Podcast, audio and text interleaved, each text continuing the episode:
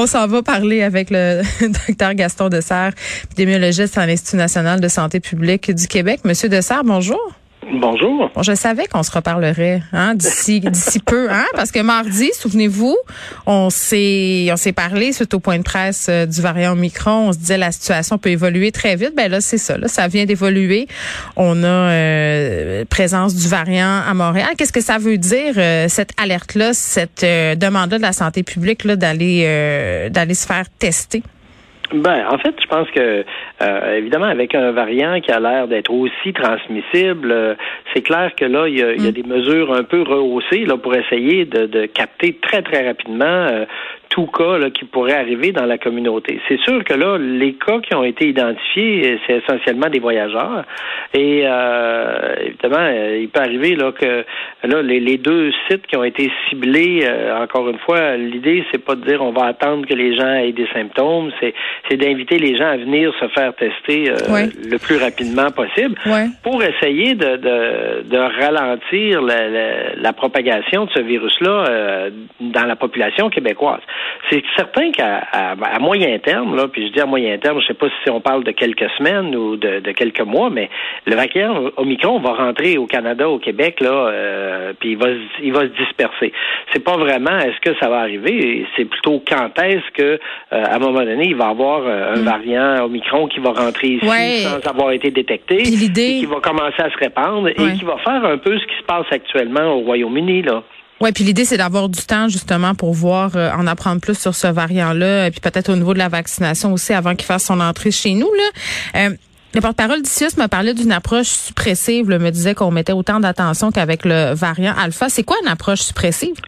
Ben, en fait, une approche suppressive, c'est de dire euh, on, on essaie de d'enlever toute personne euh, qui euh, est porteuse du variant Omicron de la circulation. Donc, on les détecte, on les garde en quarantaine là euh, pour essayer de, complètement stopper la transmission. Mm. quand on n'est pas en variant en, suppression, on est ce qu'on appelle en mitigation. Donc, on va dire bon ben s'il y a des personnes qui sont à haut risque de complications, elles, on va les protéger, mais les gens qui sont avec des risques moins élevés, ben ça peut arriver qu'ils développent l'infection, mais c'est moins euh, c'est moins l'objet de notre intervention. Hmm.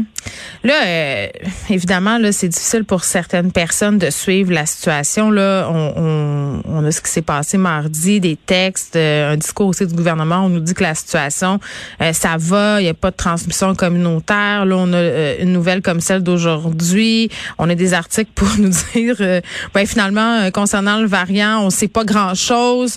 là, on a franchi le cap des 2000 cas. Euh, on s'inquiète beaucoup. Qu'est-ce que j'ai de la misère à me faire une tête sur qu'est-ce qui nous attend, qu'est-ce qui s'en vient, qu'est-ce qu'on devrait faire aussi. Là, les fêtes sont là, 2000 cas.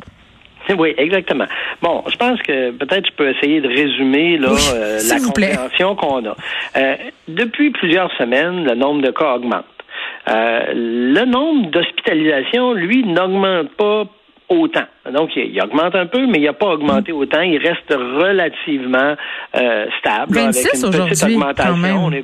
Comment? 26 aujourd'hui, quand même. Là. Oui, oui, tout à fait. Donc, il y, a, une augmentation, puis on sait que généralement, les augmentations euh, arrivent, euh, je dirais, avec un certain décalage. Mais ce qui se passe, c'est que actuellement, si on prend les infections, les groupes les plus touchés, là, si on prend les, les moins de 20 ans, c'est 40% de tous les cas. Euh, puis, évidemment, il y a la transmission intrafamiliale de ces cas-là. Donc, on a actuellement beaucoup de cas, on a pas mal moins d'hospitalisation et on est dans une situation où il y a, euh, on a commencé la vaccination des jeunes au niveau des 5 à 11 ans, mais l'effet de cette vaccination-là sur le ralentissement de la transmission, il, va commencer à peu près autour de Noël parce que ça prend 14 jours pour le vaccin euh, donne une protection. Là. Exactement. Et donc, euh, c'est certain que si euh, cette vaccination-là, il y a une bonne couverture vaccinale, autour du temps des fêtes, on va avoir quand même euh, déjà euh, augmenter la, protection qui existe dans la population. Le variant Omicron, il complique le, tableau parce que il a, semble-t-il, une capacité de se transmettre qui est beaucoup plus grande que le variant Delta.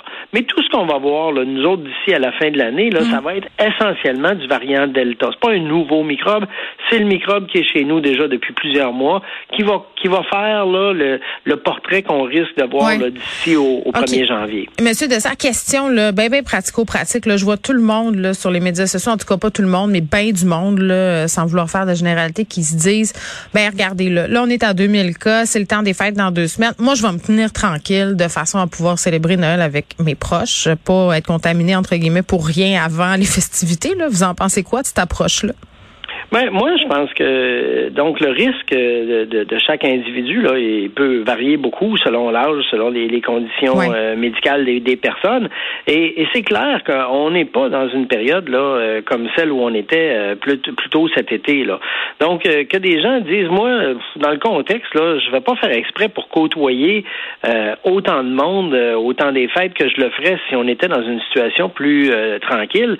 c'est tout à fait compréhensible.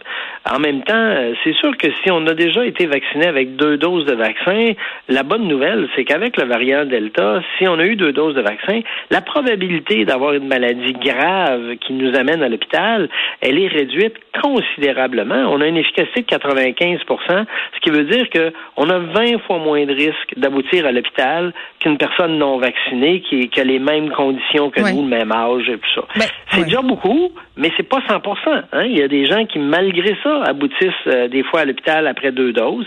Alors, euh, donc, est-ce que euh, si la limite pour les, les fêtes, c'est d'avoir 20 personnes mm. par, par rencontre, on va faire cinq rencontres à 20 en, en, deux jours et demi, est-ce que ça, c'est une bonne idée? Probablement pas. Mais euh, donc, je pense que, que les gens euh, regardent ça en se disant Ouf, hmm. peut-être que pour le moment, je vais me tenir un peu plus tranquille que ce que ce qui serait permis. Mais pour pouvoir fêter ah. Noël avec ses proches, dans les deux prochaines semaines, peut-être euh, du monde qui vont se dire on, va plus coucouner. Puis je pense que c'est important, docteur Dessert, de, de, respecter ses limites puis celles des autres. Là. Tout à fait. Moi, Tout à fait. Bon, ben, OK. Merci pour ce résumé de la situation, docteur Dessert, qui est médecin épidémiologiste à l'Institut national de santé publique du Québec.